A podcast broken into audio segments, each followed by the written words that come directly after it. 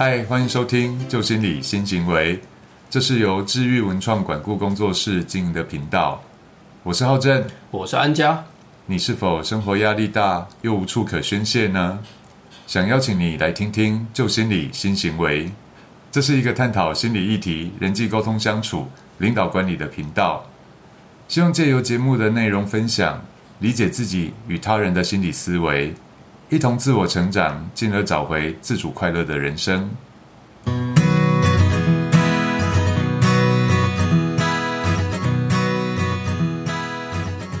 我们今天的节目哦，邀请到我们的好朋友俊贤来上我们的节目哦。哦，千呼万唤，终于把我们的俊贤请到节目来了哦。那很多朋友、听众们可能也不太了解俊贤是谁哦。那我们一开始先请我们的好朋友俊贤来做个简单的自我介绍。欢迎俊贤。嗨，各位亲爱的听众朋友，还有两位主持人，大家好，我是华科基金会中部中心的主任黄俊贤。呃，我们曾经在庇护工厂担任主管，在救护站担任肾脏救护员。在服饰业呢做过业务代表哦，就是管那些销售的一些单位。嗯，好，在医院当过社工，在餐饮业当过行销公关，在电信业也工作过。那最特别的经验应该是到大陆去工作哈。嗯，那也是基金会的工作啦。对，所以这部分的话，会可以让大家知道是大部分看起来好像都是一些比较公益的服务比较多。对，哦，然后有些是做一些行销。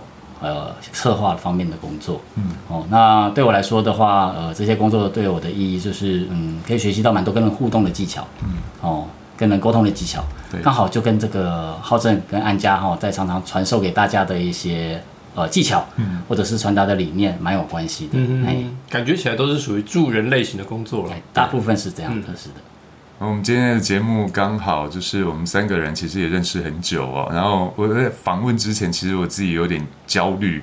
为什么？我说我们今天的访问刚好是一个合唱团的概念。我们俊贤，我们俊贤 就是音频比较高的男高音类型，安家是中音呢，我走低音部的，我的声音很容易被他们吃掉。我们这个之前我们去唱 KTV 的时候，俊贤都是负责唱最高音的。对对对，然后我只是负责在旁边嘣嘣嘣。加加，所以我们可以让听众朋友都知道一下我们是怎么认识的，你还记得吗？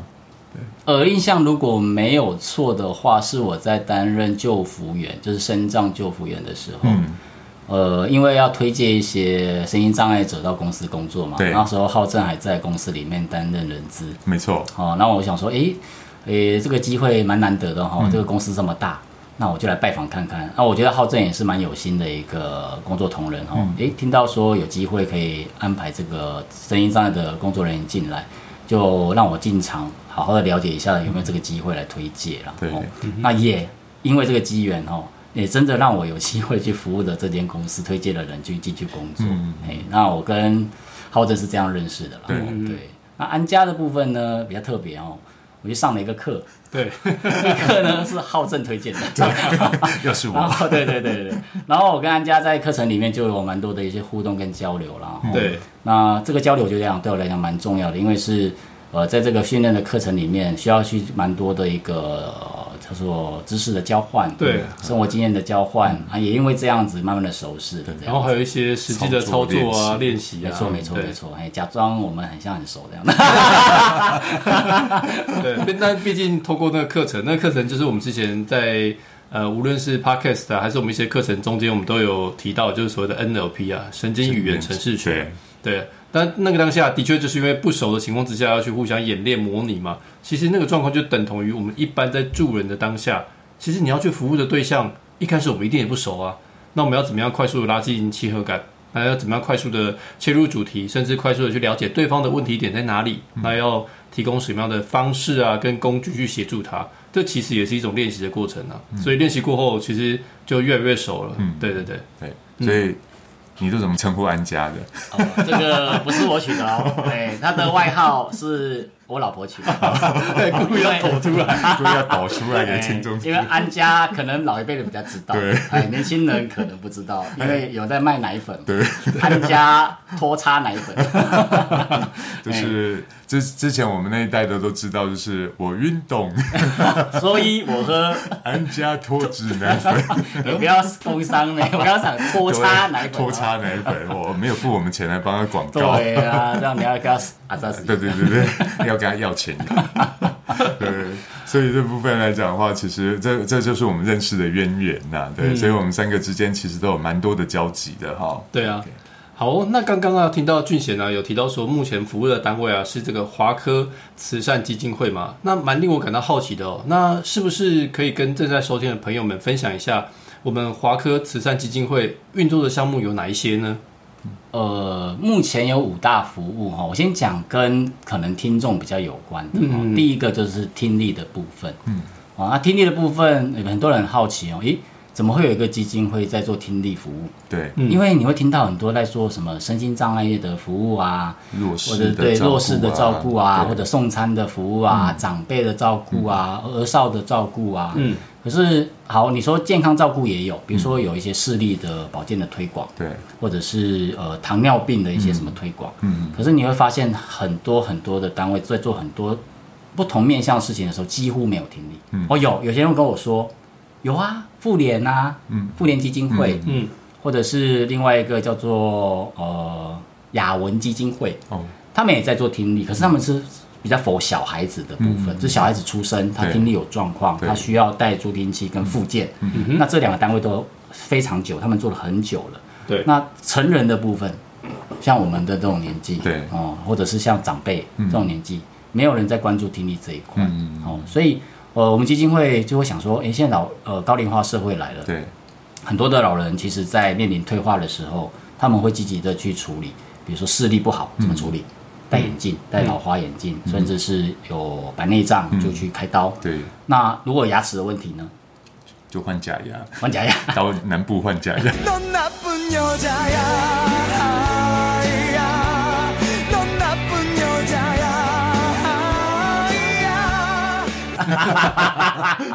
好，假牙的部分当然是最后的手段。如果真的已经掉了，那当然还能修补的话，修补是最好的手段。嗯，哦，所以其实我们在很多的身体退化状况发生的时候呢，我们会积极的去处理。对因为影响到你的看，影响到你的吃。嗯可是影响到听的时候，其实大部分人不会在意。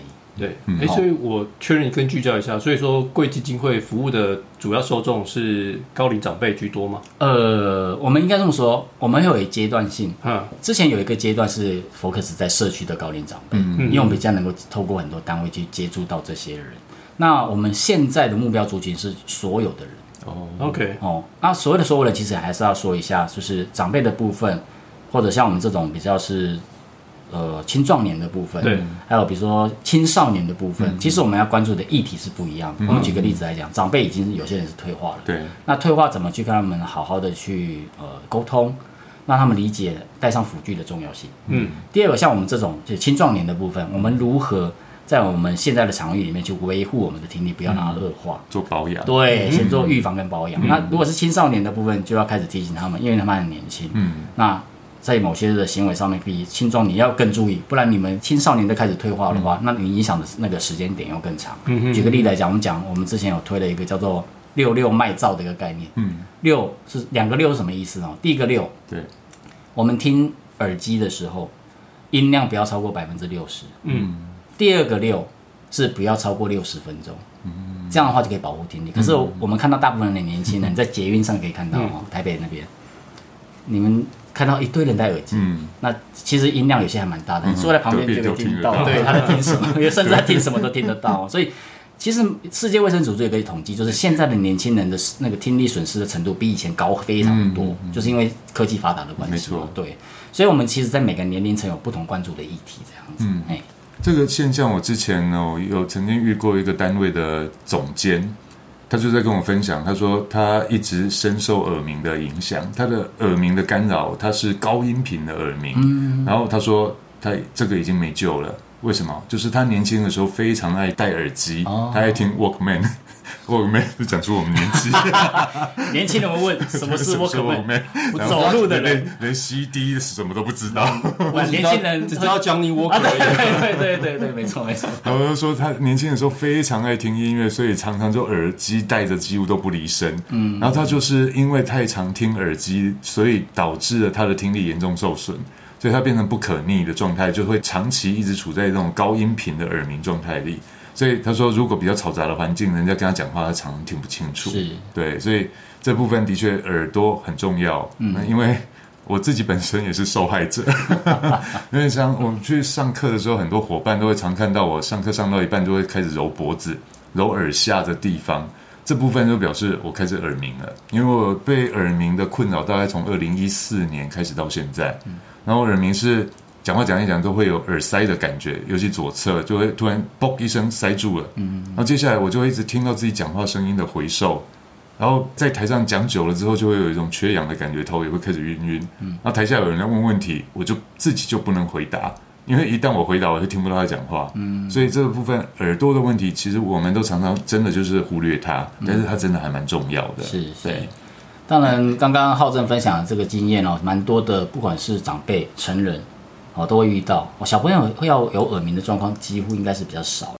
OK，所以刚刚有提到说有五大范畴嘛，那这个是第一部分嘛，那后面还有其他哪四个呢？好，我先讲就是跟听众比较有关的了。嗯哦我刚刚讲第一个听力嘛，对，第二个就是叫做照顾者喘息。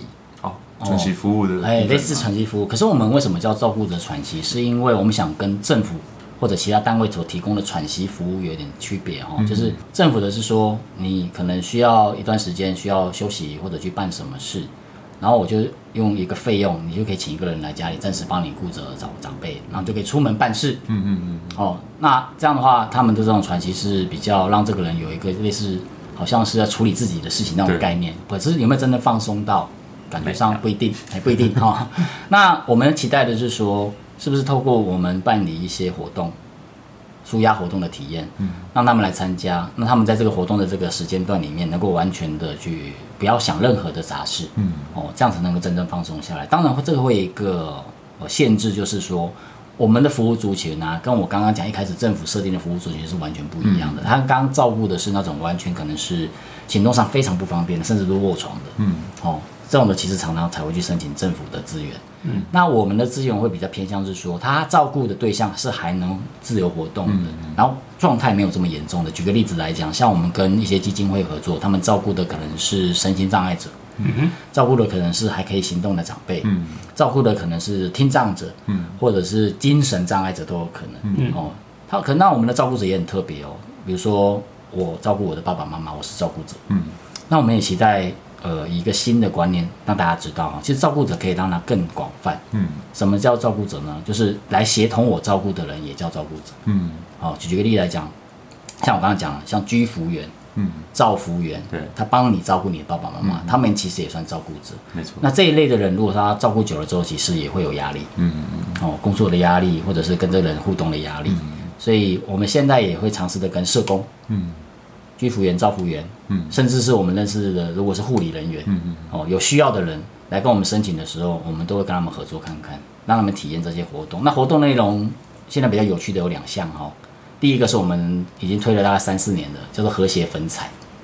嗯，哦，那是从日本传来的一个艺术的一个一个元素。嗯哦，那我们同仁很用心哦，他花了大概两三万去取得这个证照，他是正式的讲师，然后就来教这些人来体验这个服务。嗯，那另外一个是今年度开始才开始来推动的，叫做卷纸，英文叫 Corey。嗯，哦，它是从欧洲传过来的。嗯，那我们希望，当然有些人也在做这个叫做体验，可是它并没有一个系统性的处理。那我们基金会是希望贴透过一个比较系统性的一个服务，让这些人都能体验到这种服务。嗯，然后体验完之后，能够真正产生一个比较深刻的感受，然后能真正的放松这样子。对，因为对长期照顾者来讲的话，内在的压力跟社会环境的压力其实都还蛮大的。没错身心灵的压力其实很多时候就是他自己要照顾一个长辈或者是行动不方便的人，那其实承受的煎熬其实蛮多了，因为两个人的相处都会有一些情绪的冲突跟摩擦，嗯。然后加上要应对到生活现实层面的一些工作的议题呀、还有其他的家庭成员的议题等等，所以照顾者其实也很需要被照顾哦。是是是，我觉得浩正讲了非常重要的点哦，很多照顾者会忘记好好照顾自己这件事情，所以我们觉得蛮多单位哦跟我们是有志一同啦，嗯，都在推动喘息服务这件事情。那呃，我们也呃怎么说，很努力的想要尝试的找出一些比较新的元素，嗯，放在我们的服务里面。像我刚刚讲 calling 这件事情，虽然就是卷纸有人在做，嗯，可是并没有人好好把它推出来，让大家去体验。对，因为它需要的，比如说备课、嗯材料，或者是一些比较需要复杂的一些准备工作了。哦对其实对去教学的人来讲，不是那么的容易。对，对，对，不过我觉得刚刚听到这里，我相信听众应该跟我会有个同样的好奇啊。这个好奇就是说，这两个比较让大家感兴趣的活动，一个是和谐分散，就类似彩绘，透过绘画的方式来做一个自我的修复跟疗愈嘛。是的，是的。这个比较好理解。那第二个卷纸，这个卷纸的意义跟它做的实际上的动作，如果用白话文的描述的方式来形容，它是什么样的活动类型呢、好，它其实也比较偏艺术类型，是它把你的纸条卷成一个特殊的形状，嗯，然后这个形状去堆叠完之后，可以形成很多不同的一个成品。举例来讲，你可以做成小小的猫头鹰、哦。金鱼，哦。哦，或者是如果有画过缠绕画的人，哦。他也可以成为缠绕画的元素。哦，了解。所以它其实它是蛮多元的一个对。艺术的一个方式。它是透过纸类来做一个卷纸之后，把这个卷纸做成一个艺术品。对对对对哦对。对，它比了解了解。较呃怎么讲，跟一般你所说的纸雕，嗯，或者是你看到一个比较叫做，我不知道大家有没有看过，有些长辈还是这样，会把那个以前那个棋牌纸啊。哦对，卷成一卷，然后把它做成一大块，一个像花饼，对对我也对讲出年纪对。那是长辈是会做成这样，但他们其实也是算是一种卷纸艺术。哦可是他们那种卷纸艺术会比较该怎么说？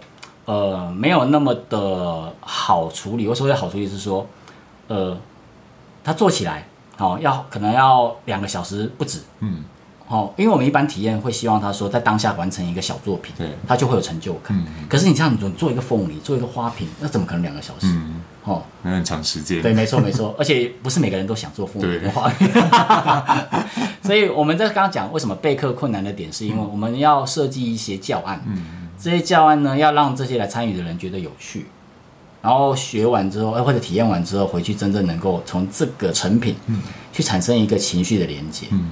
就是我觉得我们这个工作是在在谈的自我修复这件事情嘛，哦。遇到压力、遇到困难、遇到挫折，如果我在这个体验过程里面跟他稍微聊一下，你有没有一些什么正向的经验，跟你今天玩的成品是完成的成品是可以连接的。嗯哼，如果是你在遇到一些困难或挫折的时候，记得把这个东西拿出来看一看，嗯，你就会回想起跟 NLP 讲的一下，嗯嗯嗯对它是一个暗示的效果。对哎我的力量又回来了。嗯透过对这个，我看到这个东西，抚摸这个东西，对，就是视觉的概念。是对是是，透过那视觉、触觉来去建立一些正向回馈的心锚。是是是，没错，这是我们我们没有告诉他们这叫心锚，因为这个太专业，他们对不懂。对所以我们只告诉他，你只要记得把这个正向的东西带进这个作品里面，嗯嗯那以后我需要的时候把作品拿出来看一看，嗯，他是不是就会找回那个力量了？这样子，嗯对对对。了解。OK，好，那还有我们的第三个范畴呢？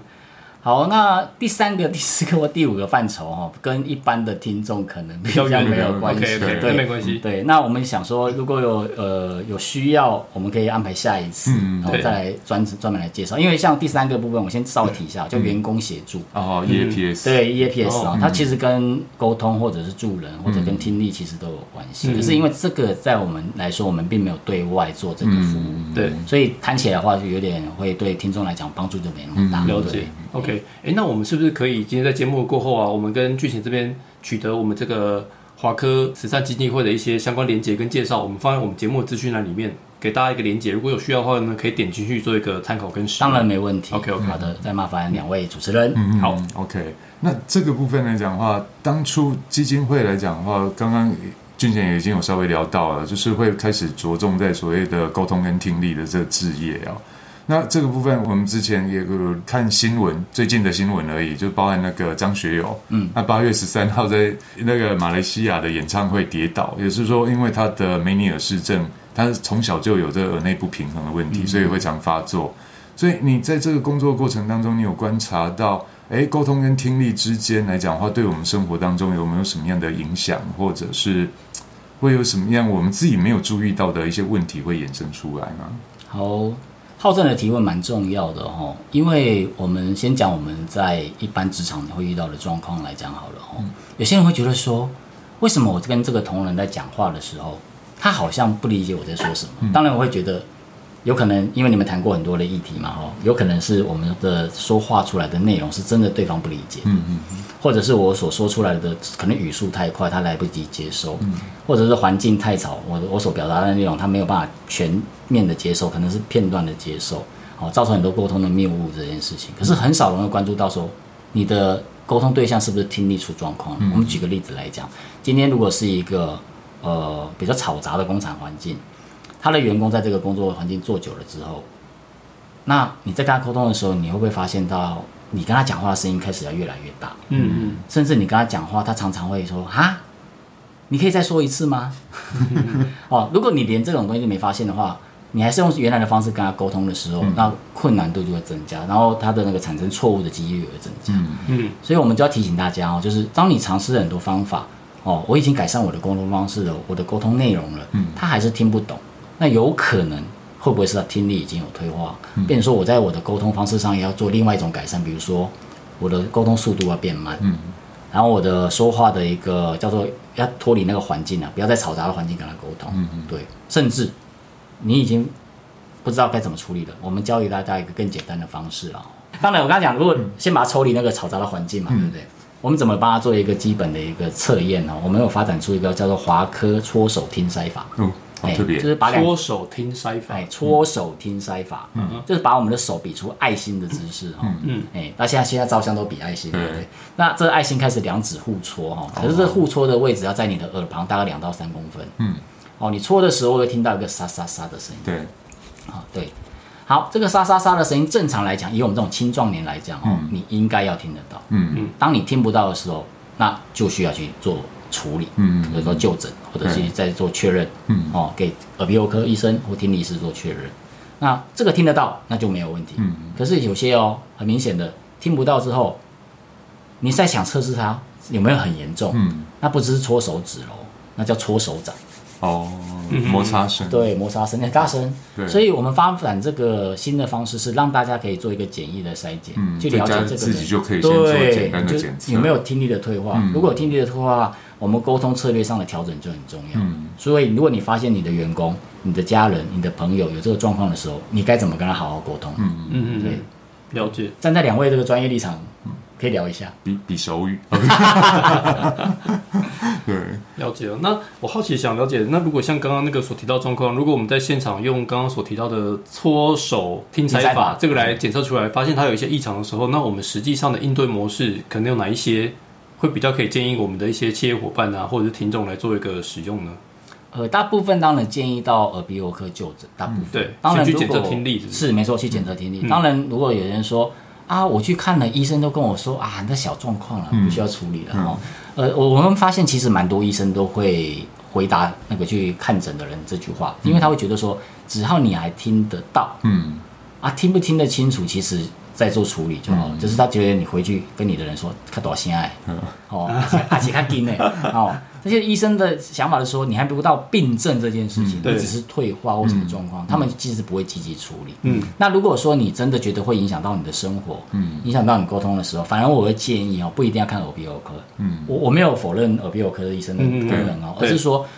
呃，找另外一个专业的话，对你的困扰来讲，可能帮助上会更直接。我先这么说，嗯哦，所以我们为什么现在有一个叫听力师的行业？嗯哦，现在听力师非常的夯，因为很多助听器公司在开啊。对，哦，所以呢，如果你有听力相关的问题，其实有两个人可以咨询。我刚刚讲了，一个是耳鼻喉科医师，一个就是听力师。对，那如果觉得找听力师的好处就是，他会比耳鼻喉医科呃耳鼻喉科的医师更积极去处理这个问题。嗯嗯，因为他的职业就是在处理对对这个问题，对对对，因为耳鼻喉是耳耳鼻 好，所以这部分的话，我不是说不能让他处理，而是说在处理的那个面向上会有一些差差异。嗯，对，哦，那当然让听力师处理的话会更更完整。对，哦，然后对这些呃，他会在给你的一些知识上面，或者是一些建议上面，或咨询上面，对有帮助上，我觉得相对会比较高一些些了。嗯这是这是我的评估啦，我个人的评估哦。当然，我我觉得每我尊重每个人的一个想法。有些人说你这样讲不对或怎么样，我觉得 OK。哦，我根据我多年的工作经验来总结，我觉得如果真的有这种听力状况，我建议优先找听力师处理。嗯哼，好，其实现在很多地方都有听力师哦。我跟你讲一下，耳鼻喉科的诊所里面，嗯就有听力师，嗯大部分现在应该应该都有。嗯哼，哦，然后如果真的觉得好像找不到，那有一个地方绝对可以帮你介绍，叫做华科基金会。对对对顺便来工商一下哈。对，华科慈善基金会既然在做这一块的服务，那我们一定会有相应的资源网络，嗯可以提供给大家参考。对，这个很需要，所以一定要留下来这个联络的方式给我们。是是是是，是，其实刚刚俊贤聊的这个部分呢，其实以我自己的切身经验，我其实也可以再做一个简单的分享。因为对我来讲，我的耳鸣的引起的噪音，它可能我的病灶啊造成的原因，它可能不是耳力的退化，它可能跟我的鼻子的长期过敏会有关的。这个部分它是鼻咽喉相关的部分，我会比较推荐还是要先去找耳鼻喉科医生。但是如果你已经感觉到了你自己的听力是有在退化的，这部分你要积极在治疗你的听力退化或延缓听力的退化，反而这些刚刚谈的那个听力师、哦听力师听力师来讲的话，他们反而会比较容易积极跟更专注的在处理我们的一些听力的相关问题哦。所以我们找对的媒介去处理我们的现在的问题，包含如果你现在是急症的。突然突发性的，我还是会比较建议先去找耳鼻喉科。如果是一直持续性的耳力退化，这个听力师的解决跟管道、跟方法、跟资源相对的，可能会比耳鼻喉科医生更专注一点。是的，我觉得浩正的补充非常棒哦，因为我可能想讲的东西太多了哦，就是浩正讲的部分其实是一个优先顺序的部分啊。如果是病理性的，啊，他有时候你不知道我到底是不是病理性的，对，所以先进到耳鼻喉科医生的检查是为了要确定，如果不是病理性的，对，那当然就由听力师来直接处理是对对最快的。等于它的概念是先做一个初筛啊，对那个判断说你应该要先做怎么样的处置对对是比较合适的步骤。是的，比如说中耳炎啊，或者发生什么样的病症啊，先把这个病症处理掉。嗯，那病症引起的听力退化，那就是不是后端听力师来处理？对，这样是比较完整的一个流程。对对，因为之前像有一位歌仔戏的名伶，那个许秀年，他就是有耳中风的问题。对，这个耳中风它也是突发性的这个听力问题。你如果要找听力师的解决来讲的话，可能救不了这个急性的问题、是的，哦没错，没错。对嗯你讲的是急症的部分，对对对所以这部分我我认我非常认同啊，因为我刚刚其实跳的太快了，讲我谈话有点飘摇了，所以所以浩正的这个提醒非常的重要，是是是。对。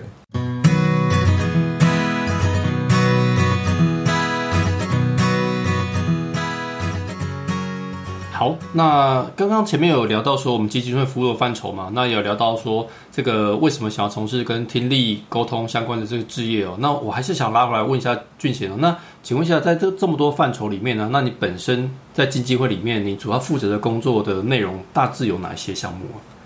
呃，我因为我们的基金会啊，嗯呃，主力大部分都在新店那里，新北市了。嗯，对，澳门像我跟另外一个同仁是派驻在中南部，对，所以我们有点类似分支机构的概念啊、嗯。所以上述所有的我们的核心工作这五项，对，呃，我大部分都要负责一些些。哦，当然我，是是是，比如说听力，我需要在这边协助一些听力的一些，呃比如说进到社区做宣导，嗯。嗯后续有一些个案要转接，我可能要找一些对口的单位转接。哦，那如果是照顾者喘息的部分，这比较特别了哈、这是我主责的部分。嗯哦，我来安排，我来规划，甚至我下去执行。嗯哦，那我也需要其他同仁来一起帮忙。嗯，然后另外三个服务的部分也是我会帮到一些项目。嗯，哦，可是并不是我主责，所以我们刚刚讲，呃，一开始在广播前我们有稍微聊一下嘛。嗯嗯我们有一个专案经理人的概念。好，我是喘息服务的专案经理人。嗯，然后我一个同仁是听力服务的专业经理、专案经理人。那我另外一同仁是另外一个专案的经理人。当我们有一个比较大型的专案需要其他人来支援的时候，他就会指派成员来一起来做这件事情。嗯，哦，所以我们的概念是说，因为我们人也不多，所以就会互相 cover 一些工作这样子。嘿对，就保有它的弹性度，然后可以互相支援的系统。是的，是的，是的。这个部分来讲的话，其实我觉得还蛮不错的，就是大家有一些分工分责，然后又有保有很多的弹性。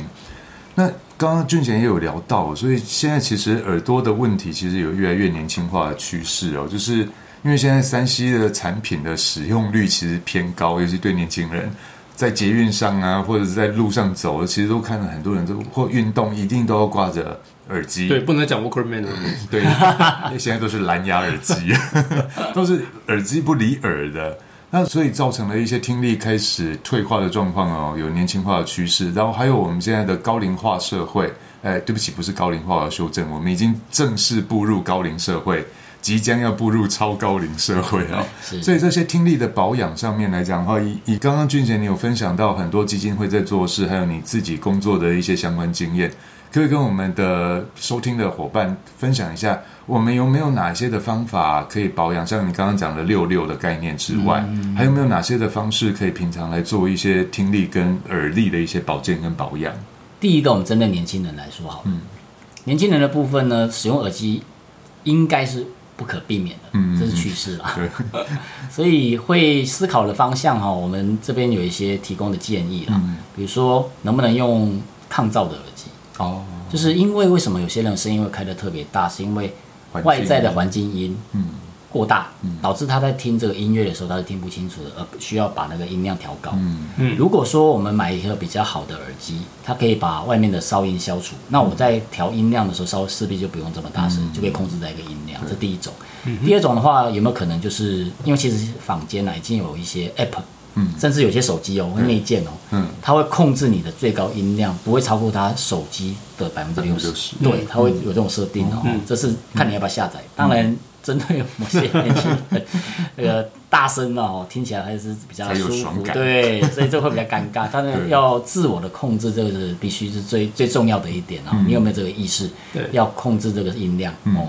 然后还有使用的时间的部分，有些也会设定那个叫做闹钟或什么之类的。嗯哦，我听到这个时间，我就把它切掉。嗯嗯哦，这部分我觉得都还是要靠个人，对有这个自觉。对，这个跟我们在辅导啊、服务都很像，就是他本身自对自己要有意愿，他有意愿是一个最大的前提啊。然后要设个番茄钟的概念，然后听听东西也要时间管理。是的，是的，是的，对对当然我们讲了哈，这个是我们的建议，哦。如果说呃，我们也蛮期待的啦，哦，是不是在呃，不管是接触这个领域或不接触这个领域的人，如果有任何最新的想法，嗯，你觉得对那个不管年轻人或长辈的听力的保养或对听力的退化的一个帮助是有的方法。或者是想法或建议，其实也可以提供我们基金会参考，我们一起来推动看看这对样子。因为有时候我们在这个框架里面哦，有时候会比较局限，嗯，没有比较创新的一些思考，嗯，对了解。就我这边可以好奇打岔问一个一般台湾人都想了解的一个议题嘛？我们刚刚提除了有提到说听力要注意哪一些，不要声音过大影响到我们的听力受损嘛？那我们台湾人都会问到一个问题，说，请问一下，如果我今天想要靠食补来做一个调养的话，不知道我们跟营养师那边有没有曾经听过营养师有怎么样的建议吗？像什么样类型的食物对我们是也很有帮助的？嗯，这个部分就像减肥要吃圆形食物，有没有？像什么披萨啊，圆形，哦不是，这个这个还是要蛮正确的。披萨 对吃的吃的越减越肥。好，我觉得那个安家问这个问题也蛮切中我们的核心的啦。哦，我这么说，呃，很多的保养方式。所以对身体是有有帮助，可是其实有点尴尬的是哦，有时候每个人每个人体质哦，对对对，但是不见得有效果。对你吃了有效，不代表别人吃了有效。所以我们在讲谈食补这件事情，我们只能讲一些基础的元素，对对对比如说呃锌的摄取，对。哦镁的摄取，钙的摄取，或者是什么样的摄取，只要我讲一个对神经元传导有帮助的，对神经素，损坏有帮助的，嗯嗯或者对消抗抗发炎有帮助的，这样的食材其实对我们的听力其实都会有一些帮助，所以刚刚甚至对身体也有帮助。对，所以刚刚巨人提到是锌嘛、镁还有钙，哦，没有，我只是举例。哦举例我讲我讲是元素，对嗯哪些元素可以消炎？嗯，哪些元素可以抗氧化、抗退化？对，哦对啊，哪些元素可以呃，就是防止做神经的修复。对神经的修复之类的，这些东西其实对听力的帮助就很大。我举举个最简单的例子哦，像我们说讲吃蛋这件事情来讲好了。诶，现在其实医师都会建议大家常吃蛋。对，嗯，啊，原因是因为它是蛋白质，补充蛋白质。是。可是你不知道它有其他的影响，比如说它可以让我们的身体的退化嗯。变慢，哦可以延缓，对它有它有它有抗氧化的功能。嗯。哦，其实很多食物都有抗氧化的功能，花椰菜对对。花椰菜，呃嗯，尤其是绿花椰，绿叶花的，对，十字花科的其实对身体都很好。哦，所以我们要讲的是，我们不会特地跟听众说一定要吃什么食物，嗯，你要自己去研究的是你现在的整个在饮食上面只要是均衡的部分，对其实我觉得对听力来讲一定会有帮助 OK 因为我刚刚讲的这些元素都会吸收进来嘛，嗯嗯嗯对，可是不要单靠营养品哦对。因为浩正刚刚提到一件事，圆形食物不是不是真的圆，是原来的圆。对，还好之前我帮我们这个 被浩正误等一下，导。听众真的会跑去买披萨来吃了哦。对，原形食物这件事情呢，就是一个很好的提醒，就是我们在吃很多东西的时候，尽量少吃加工品。嗯嗯，啊，吃原型食物，它的健康吸收会比较相对的，对我们来讲是负担比较轻。嗯，是哦，然后它因为这样的话，导致我们的发炎反应减缓的时候，其实对我们这个整个身体甚至听力是一定有帮助的。哦我们刚刚举个例子来讲，你说大声的声音这件事情，它冲进我们耳朵里面，造成我们毛细胞受损。嗯，哦，那毛细胞受损其实它可能也是发炎反应的一种、嗯哦，因为太大声造成它不不舒服，它不舒服，它发炎，然后它就它就死掉了，嗯它就死掉了就死掉了。哦，所以我们如何去抑制身体发炎这件事，其实是现在很多人很关注的课嗯题。，我这边想要补充一下，就是刚刚俊贤有谈到钙的部分哦，很多人都可能也会很好奇，耳朵跟钙有什么关系？有有，对这个我听说，因为缺钙也会嘛，对，因为之前来讲的话，就是陈妈妈她会突然的晕眩，然后晕眩的原因是什么？而且那晕是眼睛闭起来都照样在晕眩，它其实就是所谓的耳石滑脱啊。所以当你的钙质在流失的时候，也会容易造成耳石滑脱，这也会造成晕眩，它也是跟耳内不平衡有关系哦。所以补充钙质也很重要。所以，就是呃稍微补充一下，刚刚有俊贤有跟我们谈到钙的时候，我突然想到这一个。哦，太好了，太好了。所以我为什么提到说我不特别讲某些食物的原因，是因为你要了解从这食物里面可以吸收到什么。嗯嗯。那这些东西可能就会影响到我们的听力。嗯。刚刚讲了锌。哦，这件事情我特别讲讲锌的原因，是因为我看到了报道是写了锌其实对听力的帮助是很大的。嗯可是锌的食物很多啊，我就不能特别讲海鲜类的，对对所以有些人又不能都是海鲜类，没错没错那就要去查每个人类别不一样没错，那非海鲜类有锌的也可以试试看，或者是我刚刚讲了，最不得已的选择就是，当我没办法真的没办法吃原形食物补充的时候，那我只能靠营养品来补充，吃心定或什么之类的。对，那那这是最后的手段。对我们不会一开始就建议你一定要吃营养补充品这件事情的。对，OK，好，那我们刚前面呢听了俊贤跟我们分享很多基金会所做的内容啊，跟服务哦，听起来其实都还蛮丰盛的，而且非常的有意义哦。那想请问一下，如果假如啊，听众朋友对于我们基金会有热忱，而且也有想要进入工作这个兴趣的话，请问一下，里面有哪些工作项目是呃一般听众可以值得试着跨入的呢？有甚至是他们应该如何准备才有机会跨入这个领域啊？好跟你当同事啊，呃，我们基金会呃，目前我先讲组成来讲好了，嗯，背景大部分是社工、心理跟听力是这三个部分相关的人才。当然，我们不排斥其他领域的人一起来一起工作。为什么哦？有时候呃，就跟某些组织一样，如果你都是同类型的人才比较多的时候，你会很容易局限在自己的想法里面，就没有办法去突破。我们老板呃董事长一直期待我们在工作上面一直有能够有一些新的想法，对就是创新的、对对对哦所以你要创新的这个部分的话，就需要一些不同的刺激。所以我只能说，如果我们未来有开缺的话，我们不会限制说一定要什么科系。当然，听力有，因为听力师必须要有听力师的证照。嗯当然所以我们在开听力师的缺的时候，它一定是相关科系。嗯可是开其他缺的部分就不一定会限制科系的部分。只要你对我们的五大服务，你可以上我们的网站看哦。有兴趣，确实的去了解我们在做什么。嗯好，如果你觉得你的能力、你的价值观跟我们是相符的，那就有机会。嗯嗯，啊、我们在比如说你投递履历，我们来谈的时候，你可以把这些东西谈得很深入，我们就知道你是我们要的人。嗯，嗯啊，科技对我们来讲就没有那么的重要，这样子。了解。反正是需要的是热忱啊，还有是的，投入度对。态度一个部分。嗯嗯 OK，那我们的节目的宗旨哦，其实想跟听众朋友们分享哦，就是在研究心理，然后改变行为，然后有一个正向的起始点哦。